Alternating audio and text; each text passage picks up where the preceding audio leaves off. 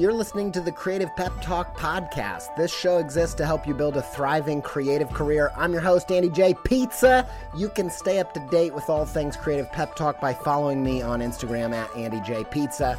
Let's get into today's episode.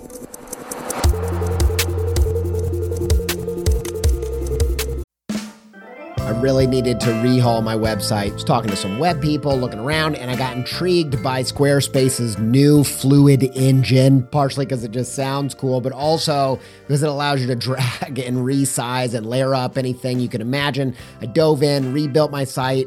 It's the most me site that I've ever had. I just absolutely love it. Launched it got such a great response. Some industry illustration and designy peers even reached out and was like, "Hey, who coded this thing, man?" I'm like, "Y'all, I did it by myself, no coding." With Squarespace's new Fluid engine, I told him like, "You should go check it out. You're going to be surprised with what you can do." And I built this thing before Squarespace reached out to sponsor the show, so I was like, "Boom, easy peasy." I was going to tell you about this new site anyway. Go check it out, AndyJPizza.com, if you want to see what I did with it. If you want to try it yourself, make a site that's totally you where you can build a portfolio, sell content and courses and all kinds of other stuff, head to squarespace.com for a free trial. And when you're ready to launch, save 10% off your first purchase of a website or domain with promo code PEPTALK, all one word, all uppercase.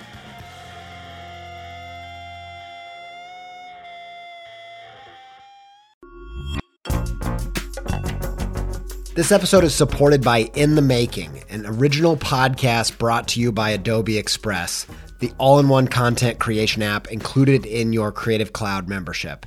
If you are trying to boost the YouTube, TikTok, Reels content side of what you're doing, one episode of In the Making that I think will be super useful to you is their episode with Jon Youshaei. I think John's method for including his audience in the process is really inspiring. And if you want to hear about that and more about leveling up your game in the creator economy, just search In the Making in your podcast player to listen. Many thanks to In the Making and Adobe Express for their support.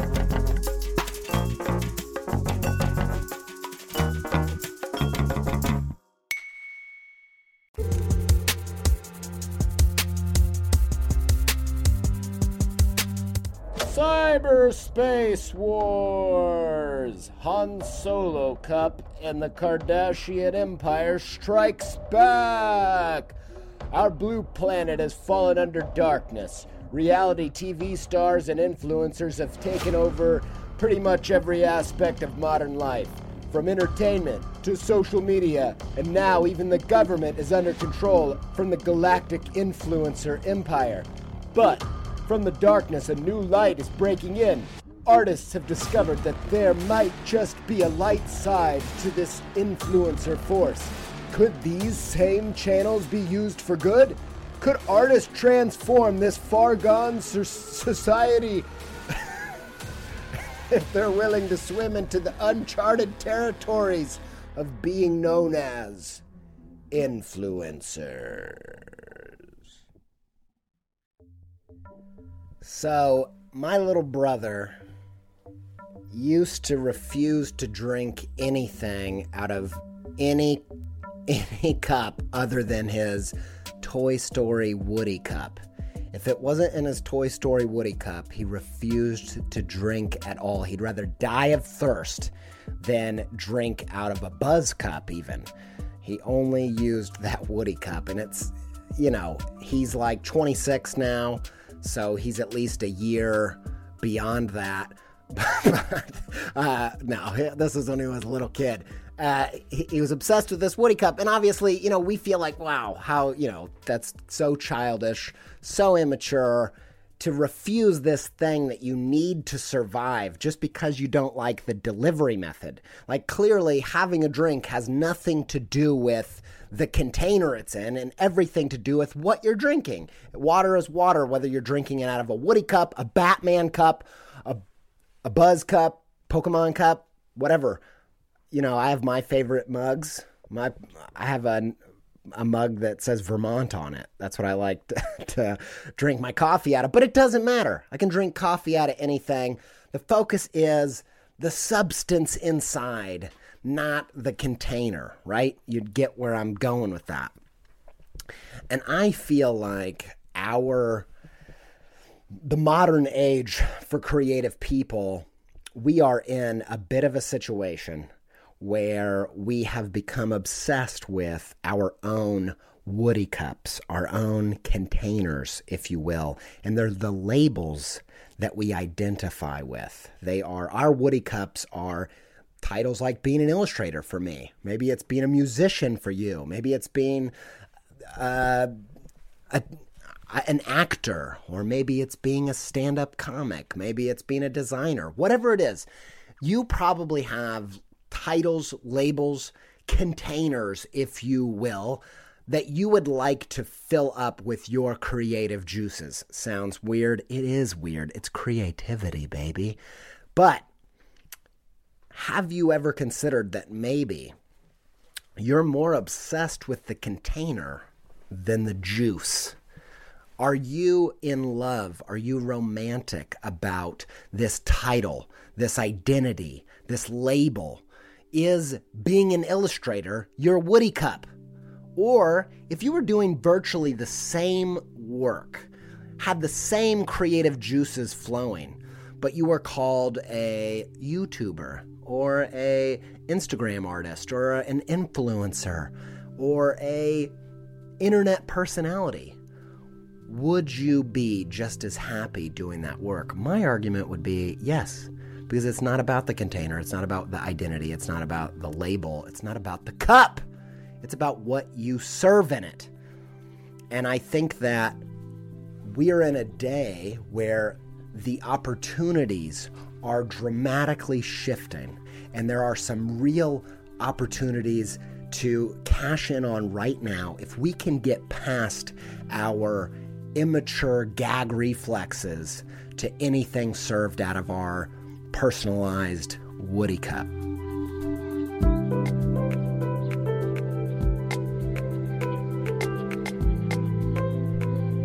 So I think we have creative people, we have artists dying of thirst because they'd rather uh, they'd rather go thirsty than use something other than their precious Woody cup. We'd rather have, you know, we'd rather n- not be a SoundCloud artist than not be called a musician. We'd rather have nothing than be a, have a YouTube show.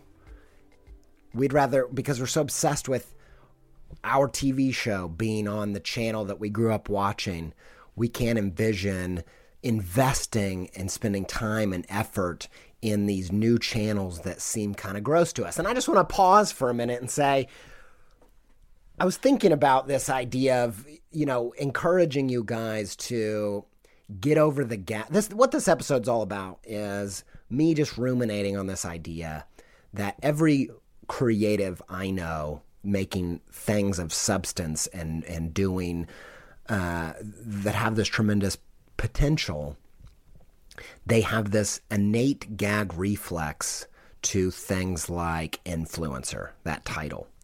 And I get it. I have the same thing. I don't want to be called an influencer. I'm a podcaster. I don't even want to be called a podcaster most of the time because it's new. It sounds cheap. It sounds and it's also been soiled by you know these containers i think sometimes we hate them by association because garbage has been served you know we don't want the buzz cup because people were drinking mike's hard lemonade out of that cup like we like it's you know we don't want to be lower to that level, and we then we associate these terms influencer, YouTuber, podcaster, coach, life coach, these th- all these things with uh, scammers or, or or marketing or whatever these things that we associate with negativity or not art, the opposite of art, and therefore we don't want to be compared to them by association by filling our using our art to fill up these containers that we've kind of think have been soiled or whatever. And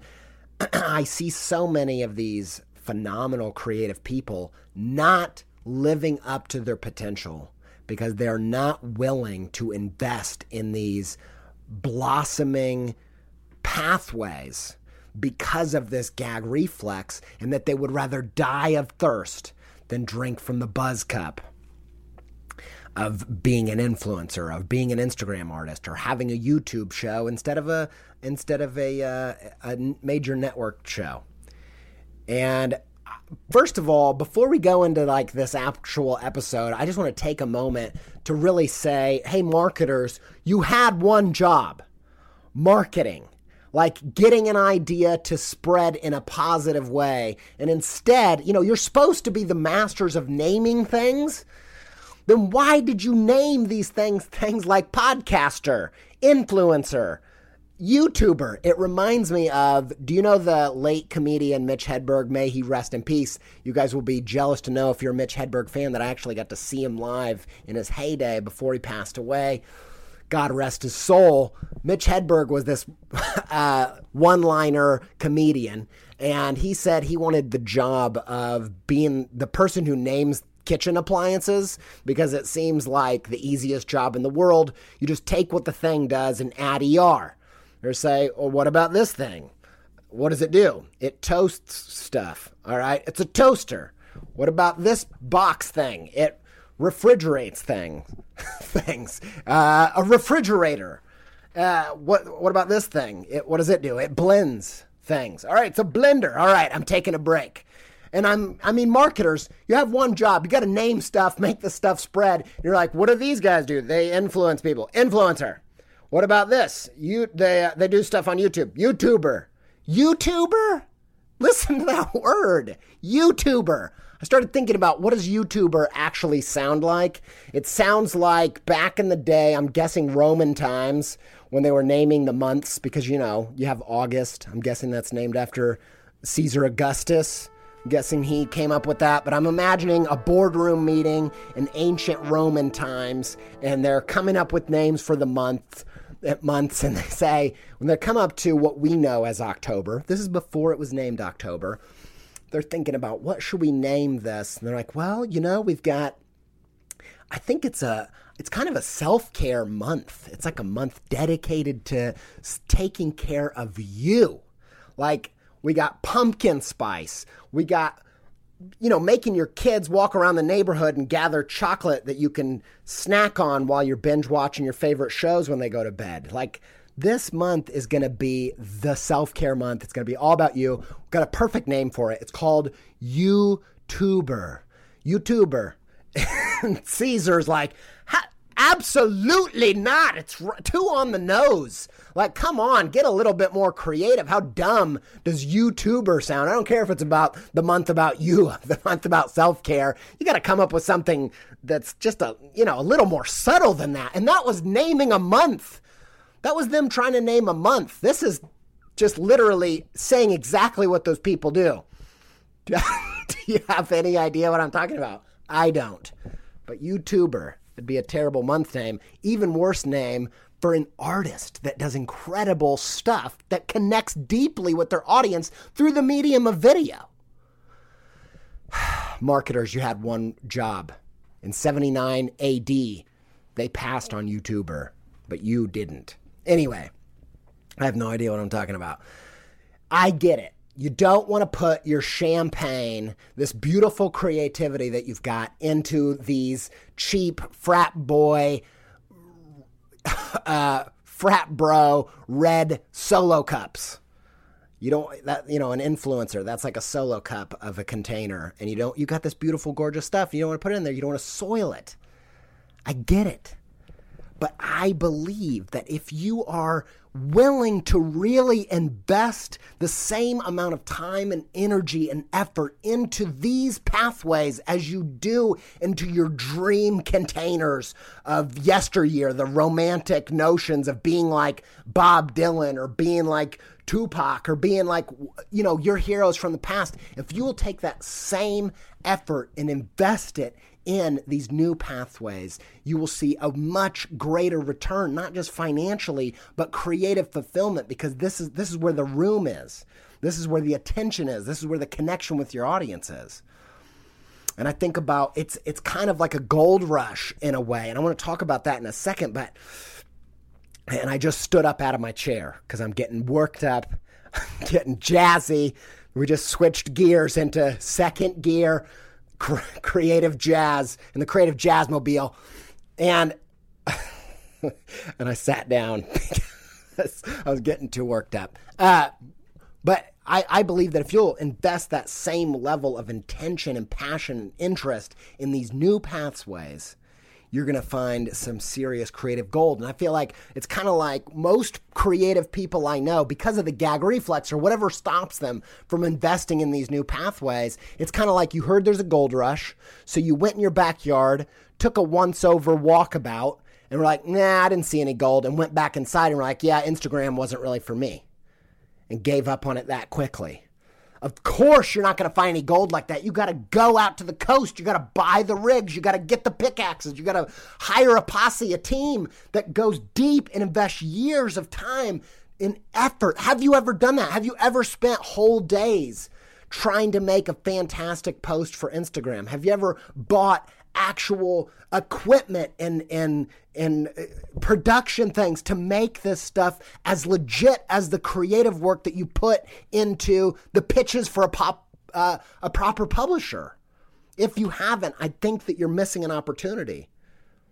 I think look at the band OK Go, like they're one of the a big indie band that happened kind of after this stuff took off and it's and I think they had the same kind of quality music as other indie bands of their time, but they were willing to spend the time and effort and energy to use tool uh, pathways like YouTube and and spend just as much time and energy creatively. Like these are creative mediums. They were doing creative things worth their salt in any other arena, but because it's new because it's been tarnished by Mike's Hard Lemonade, you don't want to use the Buzz Cup. I'm mixing too many metaphors to make any sense. If you hear me, I want you to say, oh yeah, so loud that I can hear you in Columbus, Ohio. Don't really do it. You might be on the subway in Brooklyn. That's where most of my, or not most, but a lot of my listeners are in there. Uh, don't do anything that gets you kicked off. Uh, but today, I want to convince you to not you don't have to you know after this episode i'm not expecting you to change your instagram profile to influencer. Please don't do that. I, I, I don't suggest it. But i do hope that you take these new methods more seriously and i give you some practical tools to do so and some courage to do so so that you can capitalize on probably the most important uh, opportunities of our day, not just so you can make good money, but you can thrive and connect with audience where their attention is.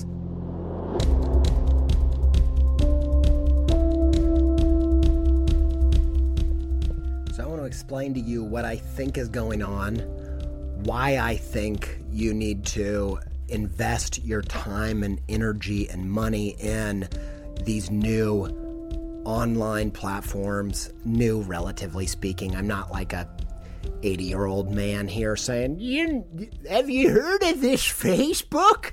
not like that, but just relatively new in terms of humanity, the season that we're in. I think we are in a unique season, and I think that creative people are uniquely equipped in this time, maybe more than any other time in the history of mankind. Creative people are poised to take advantage of this particular season of humanity, but I feel like we're going to miss it if we refuse to drink out of the buzz cup.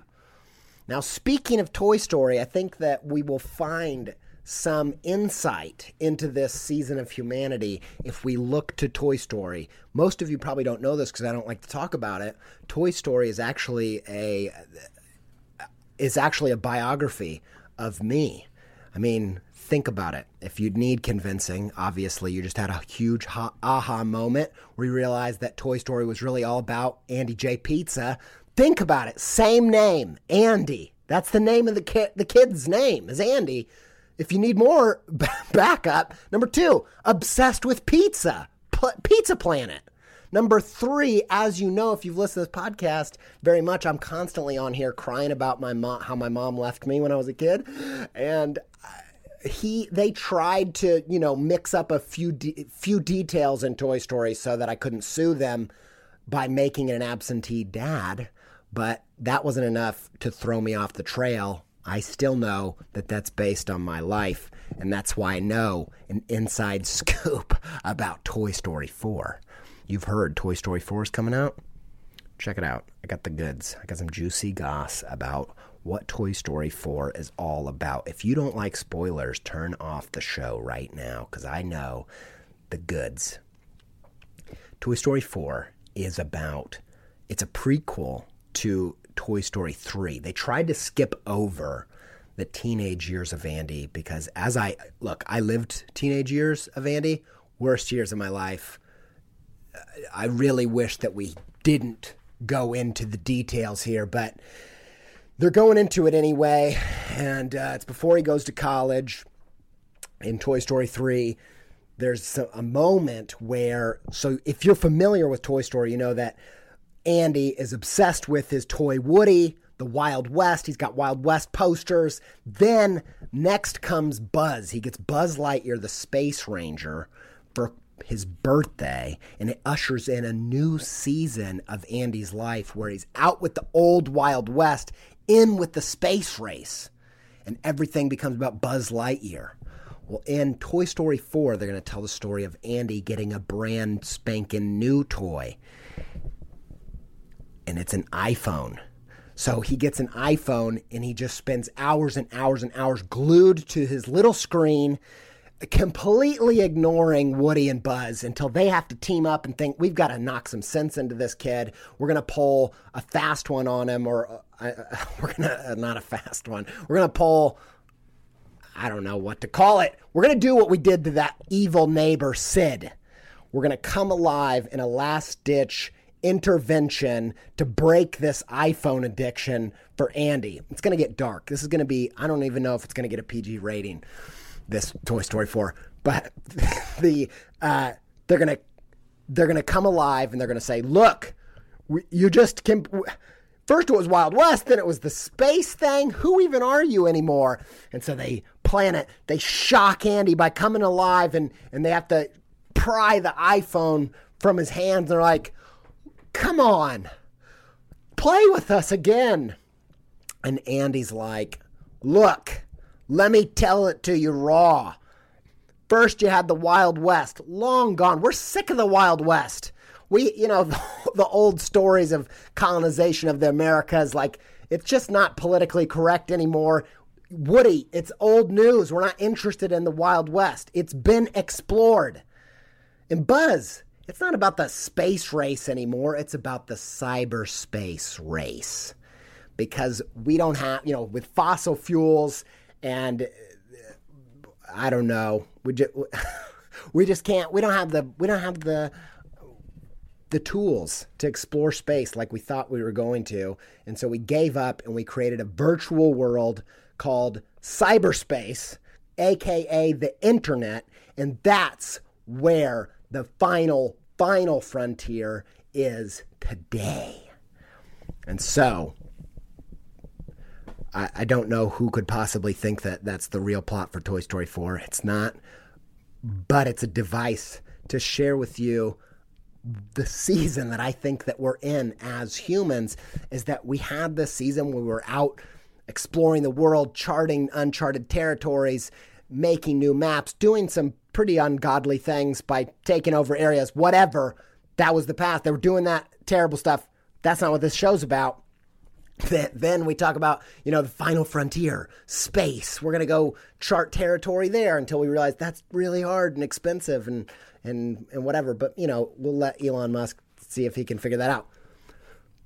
But where we are today, the real exploration and adventures is in cyberspace. There's a cyberspace race, land grab, in the same way that back in the day they were finding new territories and exploring new places. This is where we're exploring today, and it's a race to colonize the islands of Twitter, Instagram, Facebook, YouTube, podcasts and I think that we're we're in early days. Like if, if this was America, we're only as far as the Mississippi. Like there is still years and years and years of setting up camp in these online profiles, and there's no indigenous people on these profiles at this point. This is getting to be a very mixed metaphor that's making me very uncomfortable that I did not foresee.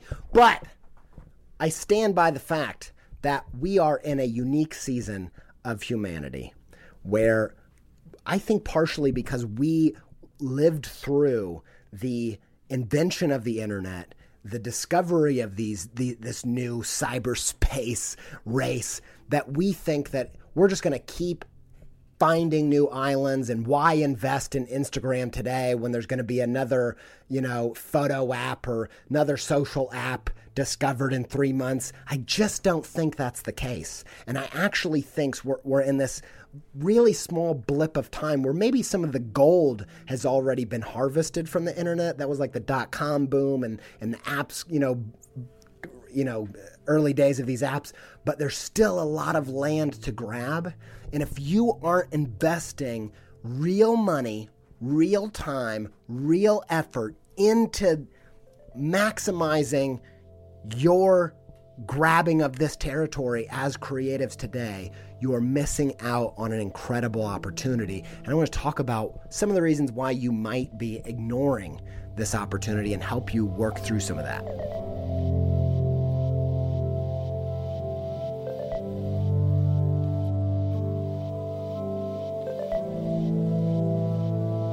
So, this is the cyberspace wars, the colonization and exploration of planet Twitter, planet Facebook, planet SoundCloud, planet Podcast, planet YouTube. These, in my experience, why did it take me so long to pour my art into these solo cups? if you will? Why would it take me why did it take me so long to really see the art that I make as its highest function being poured into these new containers? Why did why did I not do that? You know, I think for a long time I was trying it. I was trying it out, if you will you know, trying Instagram, trying that. It's kind of dipping my toes in the water, seeing what happens. You know, if something went viral and crazy and it was meant to be, then great. If not, whatever. But I think it's it's it is very similar to if we're talking about cyberspace wars, if we're talking about Han Solo Cup, let's talk about Yoda. What does he say? There is no try, there is only do. And it's my experience, it's been my experience that when I started to see that we were in this season of humanity where we're doing this cyberspace race, land grab, and we were, and I saw that you could make as fulfilling uh, uh, art on these pathways as you could the pathways of yesteryear. How many times have I said yesteryear on this episode? Not a term you hear a lot in the modern day. You heard it a lot more in yesteryear. that was a term that they would say back then. Um, but what I found out was when I had this realization that this is the this is the era that I live in. This is the opportunities that are before me. I started to not just try Instagram, but do Instagram. And I just started to not just passively engage on those platforms or, or in my podcast, I started investing large parts of my week, large parts of my the, the income that I was spending on promoting my work on making stuff for these platforms. And what I found was there isn't try, there is only do. There is only are you if you are not as successful in these areas as you want to be, it's my guess that it's because you've never just done it for real. Never really said, you know what, I'm not going to just dip my toes in. I'm going to learn how to swim in these territories. And if you will take the time and energy to learn these platforms, learn what works, read the books, spend the money, spend the time to actually invest in this, you're going to see real results. And I'm not saying that you're going to have 200,000 followers on Instagram. I'm saying that if you have a 1,000 followers on Instagram, it is a milestone. It is a deal breaker for the way that publishers and record labels and, and gatekeepers see you. If you have 10,000, you're called a micro influencer. And we're going to get to that second in a second. But my guess is the real reason you're not seeing the results you want to see from these new pathways is because you're just trying them out instead of properly doing them and properly uh, investing in these arenas. And so I want to go through maybe three reasons why you're not and just kind of speak to individuals here. Like you're probably going to identify with one of these and not all of them, but I want to I want to see which of these tingles your toes and let me speak directly into your heart and soul, your creative, your sweet sweet creative soul. Number 1, are you a Han Solo cup? We're going to reference I'm mixing a lot of metaphors. We got Toy Story, Star Wars, Solo Cups influencers, uh, a big grab bag. Are you a Han Solo Cup? You just have the gag reflex.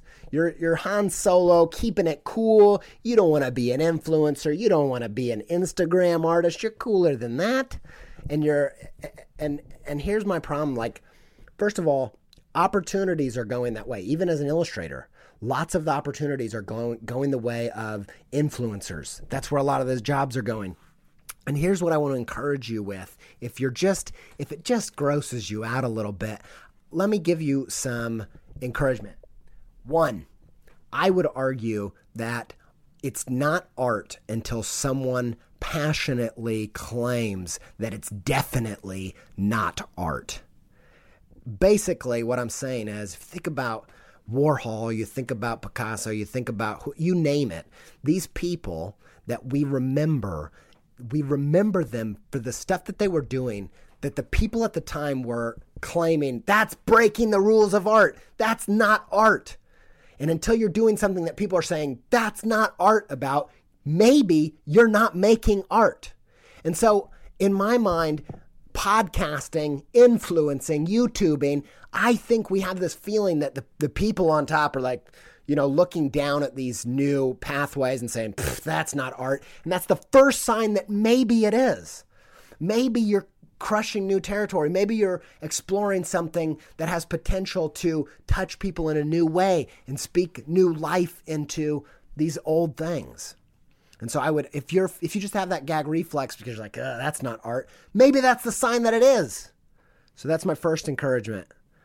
The second encouragement is that uh, I believe that if you look up ahead of you on the on the path, you're going to see people that have made it to network television, made it to uh, you, you know these these big outlets that we fantasize about and they turned back the other way. I think about Tim Ferriss with his podcast. Maybe you don't think of him as an artist, but he is a creator of content and, and creator of all kinds of different things doing new stuff in our era. I'm not trying to, to defend Tim Ferriss. He's not like my homeboy or anything, but he has this interesting story of, you know, getting to this point where he's making TV on a major network and that experience burns him so bad because it's so there's so many cooks in the kitchen. There's so these high budgets and executives are cutting down everything that they're doing that he's like you know what? Forget it. I'm just going to make a podcast at, just as a creative outlet. And that thing takes off and he gets so much creative control in this new pathway where it's not as crowded that he readjusts all his resources away from TV towards podcasts. I think you see the same thing with Jerry Seinfeld with comedians in cars. Like, if, you know, my two encouragements for you, Mr. Han Solo Cup, are one, it's not art until someone says it isn't. And two, even if you got to do these, if you even if you got to use these Woody cups of yesteryear, they're probably not going to be as sweet as you think that they are because times have changed. Number two, maybe you're a Kylo Jenner. That's a mixture of Kylo Ren and uh, Kylie Jenner. I don't know. I, I don't even know. I'm not, I don't follow the Kardashians or all that, but there's something going on there. And maybe you're the type that has a pretend gag reflex hiding behind fear. You know, Kylo Ren he's the emo Darth Vader, if you didn't know, in the new Star Wars movies. And he kind of pretends to be cool like Han Solo, like, I'm tough and mean. But he's really like crying to himself when he's alone uh, about his new friend that he made, Rey. And he doesn't know if she really likes him. And it's, it's very, very, uh, I don't know, Taking Back Sunday. Uh, but maybe you're one of these people that it's easier for you to pretend to be grossed out by Instagram and YouTube and influencer when in in reality you're just afraid that you don't have what it takes to succeed on these new pathways. And so I have some encouragement for those folks. You know, uh, I'm just laughing about nothing. Forget it. We're going to move on. uh, but if you don't believe in yourself uh, and you think that maybe, maybe it's that you're like, why even invest in Instagram when the artists, the only artists that get any play from that are the artists that have a million followers, and that just seems like something that you know is unattainable for you, and it very well, it probably is. I'm not gonna lie to you. Not there's not uh, infinite amount of artists that are gonna get hundreds of thousands of followers, but I went and I've been reading these resources about influencers for you, not for me. I don't need it for friends. I need to have this information for friends like you. Uh, but I've been reading these books and they talk a lot about how the there's a massive shift in the way that brands engage and work with influencers and artists and they're not looking for they're not always looking for the person that has mass appeal that has everybody following you know the people with millions of fans. They're more often than not looking for what they call micro influencers people with 1000 10000 followers. And that these people that have unique connections with a niche group of people that these people want to reach those are the people they're looking for. And so if you are a Kylo Jenner who is pretending to have a gag reflex. Instagram, who needs it? Like, I don't need my dad's love. I'm I'm stronger than that. I'm just a mean guy. If you're pretending like you have a gag reflex and it's an excuse for swimming into these waters because you don't believe that you have what it takes to have millions of followers, my encouragement to you is you don't need to. You don't have to. The the the achievements that you need to reach to to start seeing some of the progress that you want. The milestones are probably a lot smaller than you think that they are. And third one, I don't have any pithy.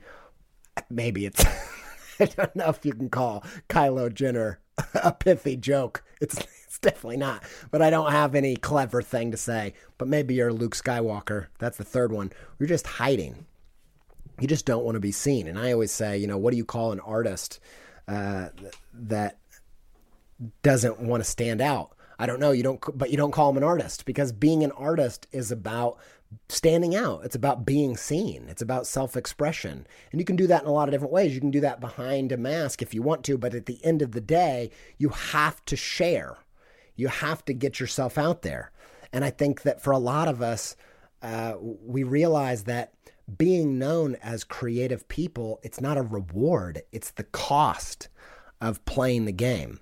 And I think about it's a sacrificial love, it's a sacrificial gift to give up things from your personal life, your privacy, your experience through your creativity. It's a sacrificial gift to share those things for the benefit of your audience. And some of you are just the Luke Skywalker pretending, you know, on Tatooine saying, oh, I got to get off this boring rock. But the second that Obi Wan is like, hey, do you want to go with me to Alderaan? You're like, no, I'm afraid. No. You're, you know, oh, I wish I was a big successful artist, but you won't share your life. You won't pour yourself into your art and sacrifice your privacy and, and, and show your true self and show uh, and let yourself be seen because you're too afraid, you're too anxious about people really seeing what you've got. And so, to you, I would just encourage you to say that, uh, you know, fame isn't the reward. It's the cost of, and, and not even fame, but just being seen is the cost of being a creative. And if you want to do art that matters, I think you've got to figure out some way of coming to terms with being seen.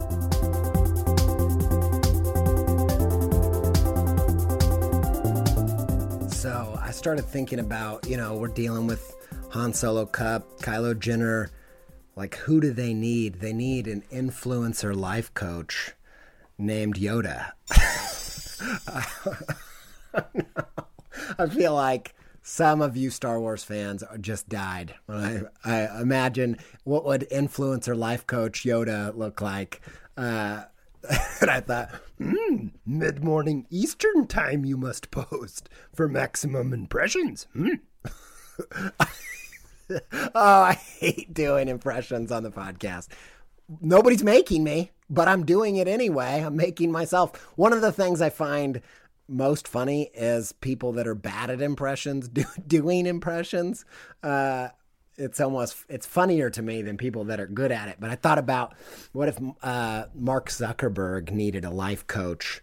What what uh, life coach Yoda might say to him when he's weighing up being afraid that he's not making enough money on Instagram and you know he's working out of a place of fear.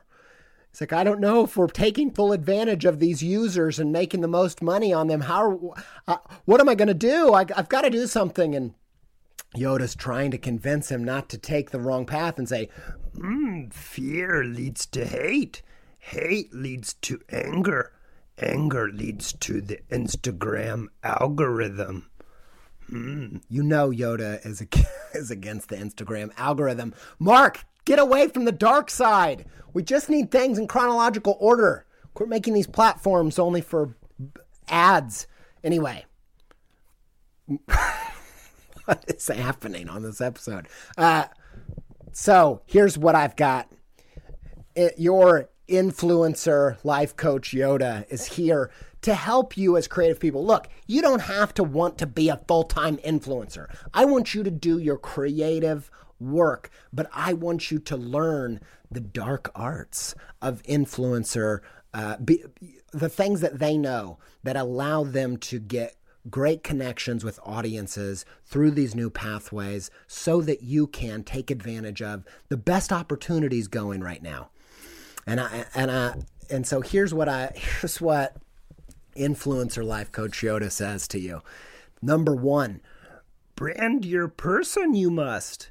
And that that means have a personal brand. I've got to stop with this Yoda thing. Uh here's a few things that I learned about personal brand. Number 1, same name on all channels. I stumbled into this and it's made a crazy benefit to my creative career. So a few years ago, four four years ago, they came out with the instead of having just .com at the end of your website, you could have things like .pizza and my website, web, my web domain at the time was andy-j-miller.com. And it was a mouthful. And I thought, you know, they got dot pizza. I love pizza. I'm almost addicted to pizza. What if I just make my website andyj.pizza? Really easy to remember. And then a bunch of people just thought my name was Andy J Pizza. And so I went with it because it was available on all the platforms. So I could have on Instagram or Twitter or or whatever. They can all be Andy J at Andy J Pizza. And something crazy happened that I didn't expect. It was so much. I got so much better engagement, and it was so much easier to communicate that I got. I started to get more followers, and it, all of these like a, a, tide started to turn when I had that simplicity of personal brand. And it was, I kind of stumbled into it on accident, but I wish I would have been able to, I wish someone would have told me when I got started what you name yourself matters. You know, I think sometimes when you hear something named really poorly, we can't even engage with it. You know, a restaurant that has a weird name, you're like, it doesn't sound like a thing. You know, so what what I'm encouraging you to do is I, when I changed my name and profile, I was already completely within my full time creative career. And I still hear people saying, well, I can't switch it now. what are the 150 followers that I have going to do when they see that I've changed my name? They're not going to notice. And and Andy, I'm talking to you 2 years in when you're panicking. What if I change my name on Twitter and nobody recognizes me? Nobody knows you. And they're not going to know you until you have a clear name that's memorable. And I think about Paul Rand. He would talk about what is he this is a famous designer if you're not a design person what does a famous what does a logo need to do to be successful? Just two things. It needs to be appropriate and memorable. And if your name is not appropriate and memorable it's bad branding and you should change it. If it's a name that's uh, hard to remember if it's a name that's hard to read when you turn it into a, a handle on Instagram or Twitter, you might need to think about changing it. And if you're not in a place where you want to be in your career right now, then you're still in a time where that's totally manageable. So, same name on all channels, it's a name that's memorable. And then another thing I would say, encourage you in terms of personal brand is I think that for me, personal brand shifted a lot. I when I realized that having a great personal brand was less like having a persona and more like revealing my shadow side. And so this comes from psychology. Persona is the person that you pretend to be. It's the per it's the face that you put on. You know, growing up, I think you learn that you need to be someone or you you're afraid to be your real self and you think that you need to be someone that you're not. So you build a personality on top of your true personality to show to the world something that you think is presentable and it's all based on your it's all based on your insecurities. And hopefully as you get older you learn to work through your persona and throw off the mask. You know ben stein from the movie the mask with jim carrey what he said was, We all wear masks, metaphorically speaking. And we do. That's our persona. That's the person we show to the world. And when we think about personal brand, I think a lot of us don't like the idea of it because we think it means persona, not a persona brand, a personal brand. And it makes me think about this psychological concept that I think was originates with Carl Jung, where he talks about the shadow side of your personality, the per, the part of you that you have put in subconscious prison in your mind, the part of you that you don't want to look at. And it's not about just your bad habits like that. Your bad habits, not, you know, or your past or whatever, those things don't necessarily claim your identity. I'm just talking about what are the parts of your personality that you have tried to switch off or tried to look away from or you know have tried to run from or pretend weren't part of you. And i think embracing those things embracing your history your experience your past your all these things and figuring out a way of communicating them revealing them revealing who you really are that's that's a big part of creating an authentic personal brand that's actually going to resonate. Do you hear the the buzzwords that are coming out of my mouth right now? Resonate what was the other one? Authenticity. You know I'm speaking influencer right now. But it's true. And I wish I had better words because I think it's it's so true. Last thing I'm going to say about personal brand. I'm going to give you this homework. Find five topics that people can when they think of, they can think of you. That's uh, you know, a lot of people in branding would say brand is about association. It's about when you hear this word, when you hear Andy J Pizza, what are the five things you think of? And you can actually incept those things purposefully and authentically and and uh, what's the other one? Resonatingly into your audience. But seriously, even if you're just an illustrator, what are the topics that when when they come across an art director's desk, you want them to think of you? I'll give you five for me that I've developed over the past 10 years.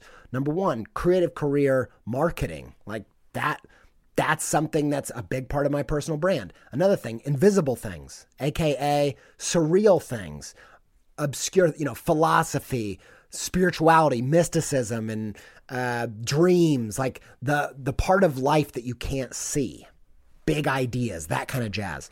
That's number two. Number three on my list, ADHD that's one that I'd like to increase on my personal brand because it's a mental health thing. I haven't really ever thought about it being a mental health thing.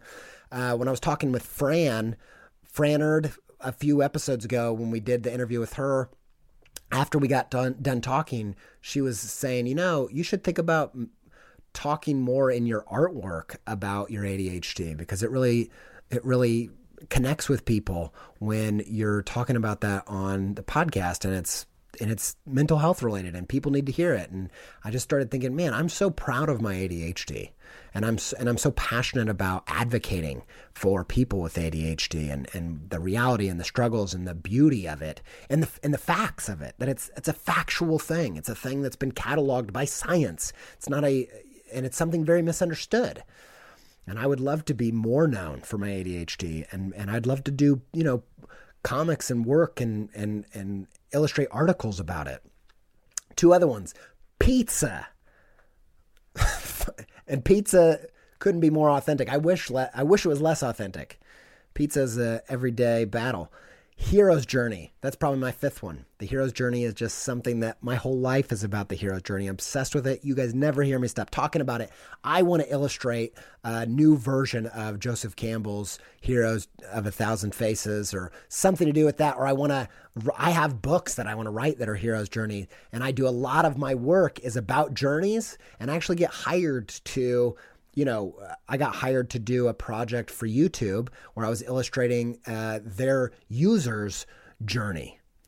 And so those are the five things I think about. What are the five things that you want people to associate with your brand? That's your brand. That's what it is. It's not that much harder than that. You start making work about those topics. Like it's not all about form, it's also about function. It's not about how you say it, it's about what you're saying. What you say determines your artistic voice and style as much as it as much as how you say it. So the content matters. It's not just the style, it's the substance. Andy, settle down. You're getting a little bit stern with the, the listeners out there. And it's not that serious. It's just creative work. okay, number two. Mm, talent you must scout. impressions on the podcast. You didn't know what you're getting yourself into. Uh, talent you must scout. Being a talent scout, this is a way of, you know, if you're going to be an influencer, if you're going to be successful in these pathways, you got to think about networking. You got to think about connecting. You can't be an island. You can't just set up a YouTube channel, never connect with anybody else on YouTube and expect users to find you. So networking becomes a massive thing. But I feel like the first half of my career, I was doing networking all wrong because I was thinking about it like trying to be. I thought of networking as befriending my heroes. And what I went on to find is that even after you're successful, even after your heroes respect you, you will never, it's highly unlikely that you will ever connect with your heroes beyond being a fanboy or fangirl. Like, you have to, like, it's just not that likely because it's hard to connect on a personal level with someone that you admire and, and put on a pedestal and, and whatever. And also they're just they have they're full up on friends. There's lots of people that are trying to network with them. And it's just not an effective tool and it makes you weird and awkward and strange at these places. And I've found doing the exact opposite to be the best method of of of networking. And it's instead of networking with the bigwigs become a talent scout. Like we need talent scouts anyway because they're just not out there anymore. And I have whole episodes about that but I'm not going to go into that right now. What I'm going to tell you is if you want to network you need to think long game. Don't think about who could help you right now and try to use them but who can you help right now if there are, for me, the people that have had the biggest impact on my creative career in terms of networking were the people that I saw potential in and connected with and poured in and gave legs up to. Those people go on to positions of power. Those are the people that end up making the industry five years from now. And so instead of looking at, I'll say it again, I guess, instead of seeing a, who can help me, who can you help? Who are the people that you, you need to use your creative mind and look around this industry, look around that platform, look at the people that are way under noticed and start noticing them and plugging them and connecting with them and collaborating with those people because nobody is. And if you are a creative worth your salt, then you should have a good good taste. You should be able to know what's good before it hits. And investing in those connections will be the most valuable networking that you can do. So it's a totally different way of, of thinking about networking. Number three, the last one mm, tactics you must employ. All right, that's the last Yoda impression you're getting from me. Uh, thank you very much. Um, tactics. You got to use some tactics. I like just sharing tactics with you guys because nothing jazzes me up, nothing encourages me more than not just empty words of "you're gonna be fine," but but here's something you can do so that you'll be fine. So here's some tactics that have helped me on these platforms. Number one is, and, and I and I got these from books and stuff. It's not just stuff I've made up. But like hashtags, like go deep within your industry and authentically give back. Don't just try to take, get immersed. If you're in kids' books, if you're in design, if you're in whatever, go and go follow the hashtags that you're interested on Instagram and go look through them and find the ones that you really like, like them and comment on them with something genuine. I'm not telling you to just go I'm a, I want to be an illustrator, so I look up the illustrator hashtag and like every single post. No, waste of your time and energy. But if you like editorial illustration, check out that hashtag. Scroll through there, find things that blow you away, and make deep connections with the people making that stuff. That's something that you can really start growing your uh, network through. Another thing you can do is questions at the end of your posts. This is something they suggest in the book Influencer by Brittany Hennessy. I'm going to talk I'm going to talk about that later, but that's another thing you can do is just instead of your post being all about you, this is just a mentality as well as a tactic. A tactic is end your Instagram post or your YouTube post or whatever YouTube video with a question. But it's not just about that tactic, it's a mindset perspective shift that says my art isn't just about me, it's about you, it's about our connection, it's about our shared experience. And so how can you how can you make what you're doing about them? As sim- it's as simple as asking a question, inviting uh, a dialogue, and your art not just being a monologue. Always point to the same name. This was a big game changer for my Instagram following when I just started thinking, you know what? Every point of contact, like at the beginning of this show, you noticed I started saying, "Hey, follow me on Instagram if you want to follow if you want to keep up with what I'm doing." And when I'm when I start a talk, when I end a talk, I say, "You can follow me on Instagram at this handle." And when I give out business cards, whatever. I always point to that same name. I think your handle trumps your URL in this day and age. Here's another trick that I recommended to somebody that's worked pretty well.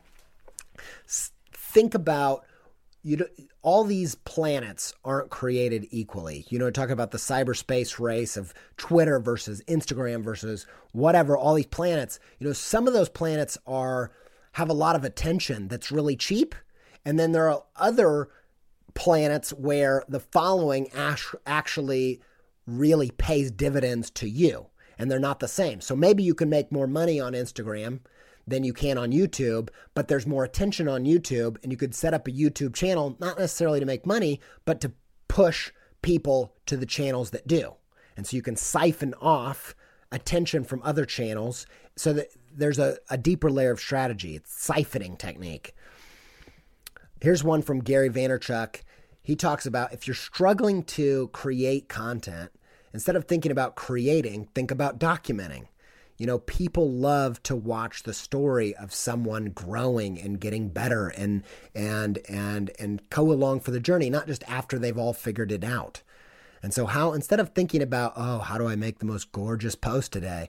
What can you show about behind the scenes, about what it looks like to make this stuff, about sharing what's on your heart, what's on your mind, what's going on with you? It's not all about presenting this final product. It's also about it's also about inviting people along for the journey. Two more things. Roundups. This is from the influencer book. They talk about if there is a, you know, a roundup of the best websites from il- illustrators and you don't get included, you can send that blog a note and say, Hey, I loved that. I loved these particular websites. Be authentic about it. And then say, hey, this is my creative website if you're looking for more things to feature next time. And then you can also even do your own roundups. You know, on your Instagram, it doesn't have to be all about you, or on your YouTube, it doesn't have to be all about be about you. A way of connecting with other channels and not being an island is saying, here's the best YouTube accounts to follow, and then letting them know. I share people that talk about the podcast all the time.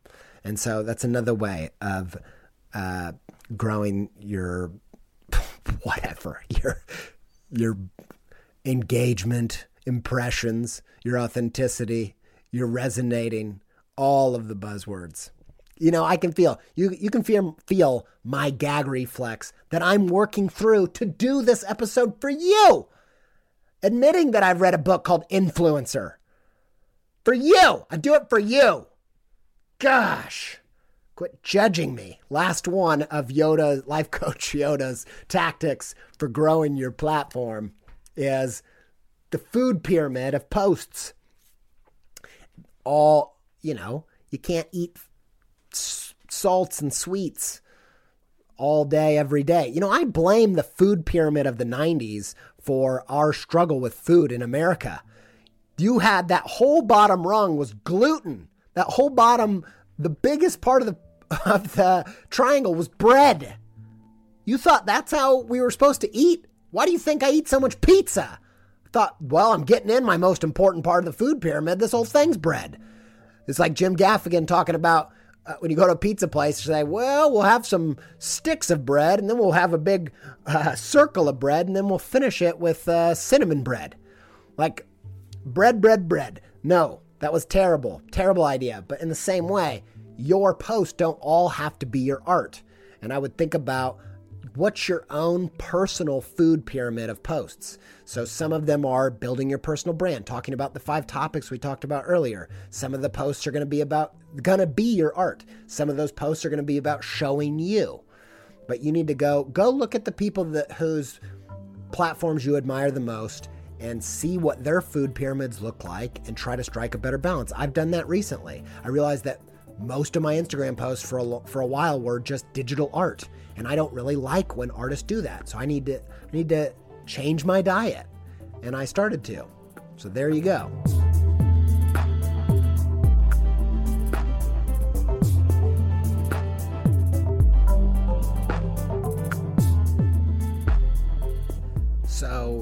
There's this song called One Day with You, and rather, I might, I should say, there's a video, a music video called One Day with You. It's by a musician called Pogo.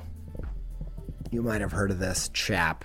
He's most probably famous for taking Disney movies, cutting them up into songs, and creating these YouTube videos out of it. Like his top two are a song called Alice and a song called Forget. Alice is about Alice in Wonderland. Anyway, you should go check it out. I think it's pretty good. It's not it's probably not groundbreaking musically, but I do think it was kind of groundbreaking on YouTube.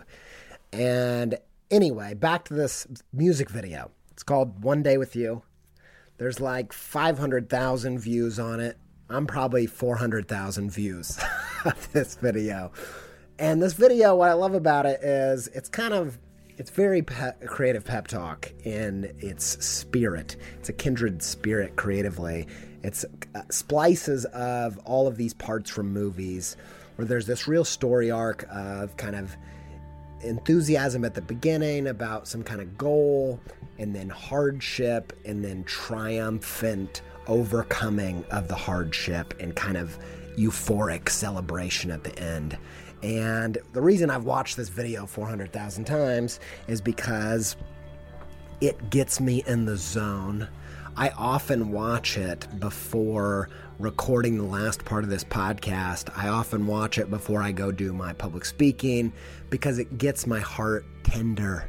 I get to, I turn into emo Andy and I get some of those, you know, I, I cry when I watch this video and, and when I'm feeling beat up on the creative career path, which happens to me all the time, and I feel like giving up, and I feel like really bad, like bad feelings, I will watch this video because it reminds me that uh, it, what you do when you're feeling great doesn't matter so much, but what you do when you're feeling beat up is what it's all about. And if you can get beat down to the bottom and then pep talk yourself into giving your best in those moments, those are the moments that change everything in your creative career. And so I've watched this video a billion times because it it just moves me to see humans see these clips and this kind of inspirational music of these people like getting beat up and saying, I'm getting back up and I'm going to work for it and, and I'm going to triumph over this thing and, and I'm going to succeed. And they, they, you know, hit the finish line. And just,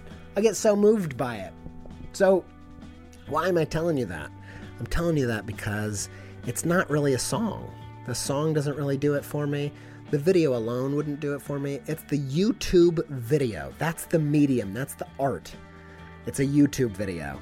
And if Pogo would have said, you know what, I either have to do the Beatles, John, uh, or uh, B- Bob Dylan path, I have to do it like my heroes did it, or nothing, this YouTube video wouldn't exist. And yeah, he, he wouldn't have the maybe financial rewards or, or the success or the fame or whatever the, the, the piece of pie that he's got. But more than that, he wouldn't be impacting the people he's impacting. And some of my best work ha- was inspired by this one video, in my opinion. And he probably doesn't even know that. But if he would have saw the solo cup of YouTube that said this isn't really art, this is new, you know, influencer garbage, like I'm not going to pour my musical champagne into this cheap solo cup, then he would have never had that impact.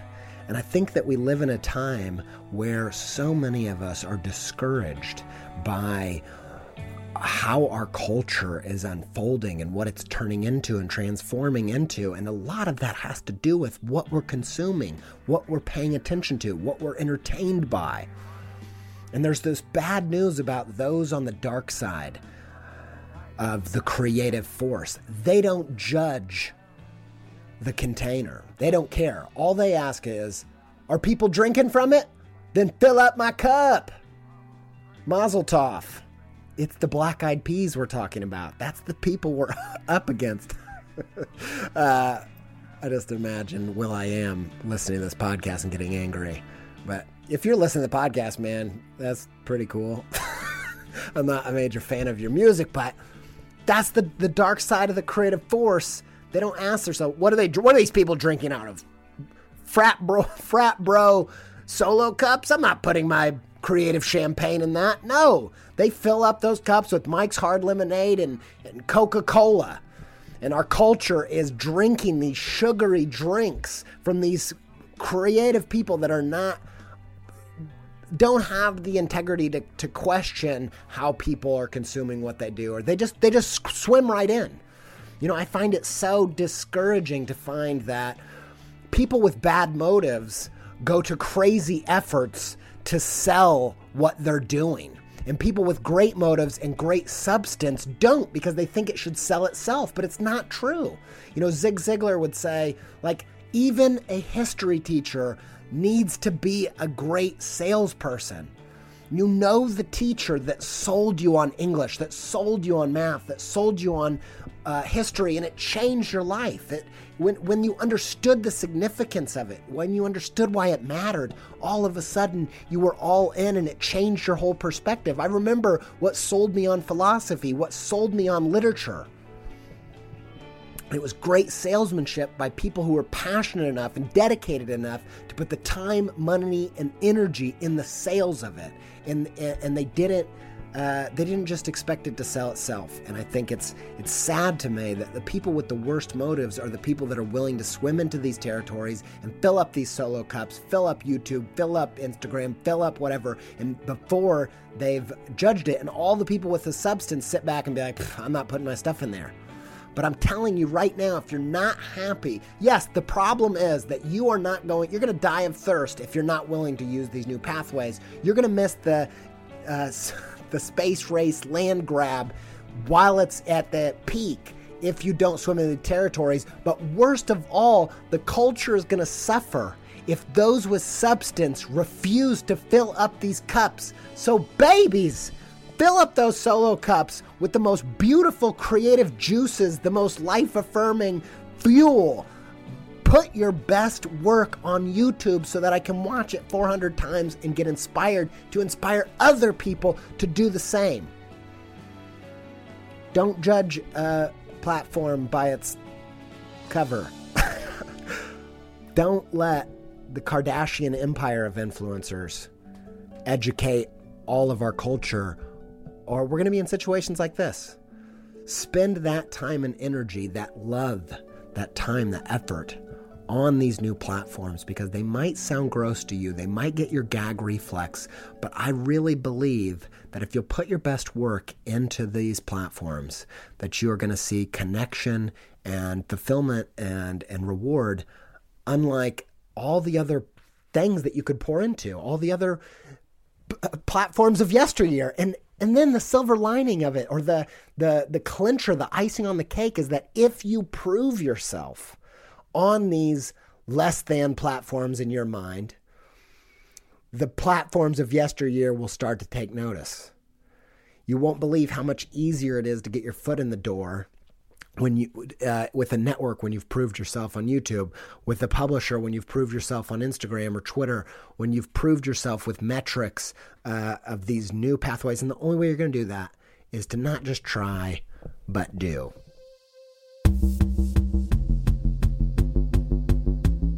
Some quick resources for you people. If you like this episode or you need more, you know, one of the things that I've done I've gone out of my way to read and research and p- spend time and effort uh, to be good at these new platforms, pathways, ways of doing your art, and read what the experts have to say. You can't say that you've given it a good try and you know Instagram's just not for you because you, because you put a few things on it and you don't have a million followers. Have you read books about it? Have you read what the experts know? Like, I've found a lot of growth from taking these things seriously, and a lot of that comes from looking into resources. Some of the ones we talked about uh, Influencer by Brittany Hennessy. It's mainly mainly written for female in- influencers on Instagram. And you might feel, if you're not one of those, you might feel a bit silly reading it like I felt. But there's tons of really good info on there. And it's all about um, best practices, all kinds of great stuff. A lot of stuff from this episode, a lot of the tactics came from that book. There's a book called Crushing It by Gary Vaynerchuk. Again, you know, one of the things I just want to do an aside real quick. I talked about Tim Ferriss and Gary Vaynerchuk and a whole swath of people on here that are not like me, that, uh, that I, I don't agree with on tons of stuff, that I might not like all of their personality or whatever it is. But one of the things that uh, I'm going to talk about in a future episode is this idea of openness. Uh, openness to experience is what the neuroscientists call it, and it's one of the key factors for creativity. Are you open about what you're putting into your brain? And I think that your creativity is less about what you have in your brain and you know your DNA, your potential, whatever. It's less about what you have in your brain and more about what you're willing to put in it. And I think that so many so many of us are too judgmental about uh, aspects of books that we would read because we don't like certain aspects of the people that write them. When when if you will approach things with uh, take the good, leave the bad, you will have all these benefits. So, anyway, Crushing It by Gary Vee. What I like about Gary Vaynerchuk is that he has such insight about all these different platforms. He spends an incredible amount of time learning how to strategize to win on these platforms. And I think it's he, he has tons of insight there. Then there's a good article, I'll put it in the show notes. Three tips from the Latina illustrator who jump started her career on Instagram. Her name uh, it's on it's an article on Forbes.com. Uh, and it's about illustrator Marley Gallardo and there's some good tips there about being an illustrator on Instagram. So go check that out.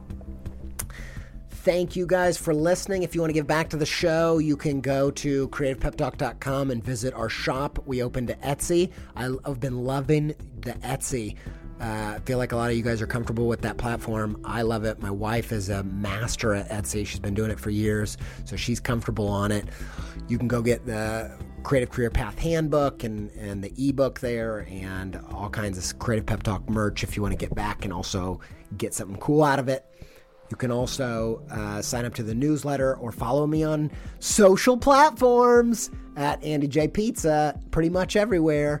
And uh, you can review the show on iTunes. You can sign up to the newsletter. You can become a Patreon backer and back, be one of the producers of the show. We love those people that do that at patreon.com slash creative pep talk. Thanks to Yoni Wolf and the band WHY? for our theme music. Thanks to Alex Sugg and all of his production of the podcast and providing the soundtrack to the podcast, which you can find on Spotify and Apple Music by, by just searching Creative Pep Talk Soundtrack. Great stuff to work to. Thank you guys for listening. I hope you enjoyed this episode. And until we speak again, stay pepped up.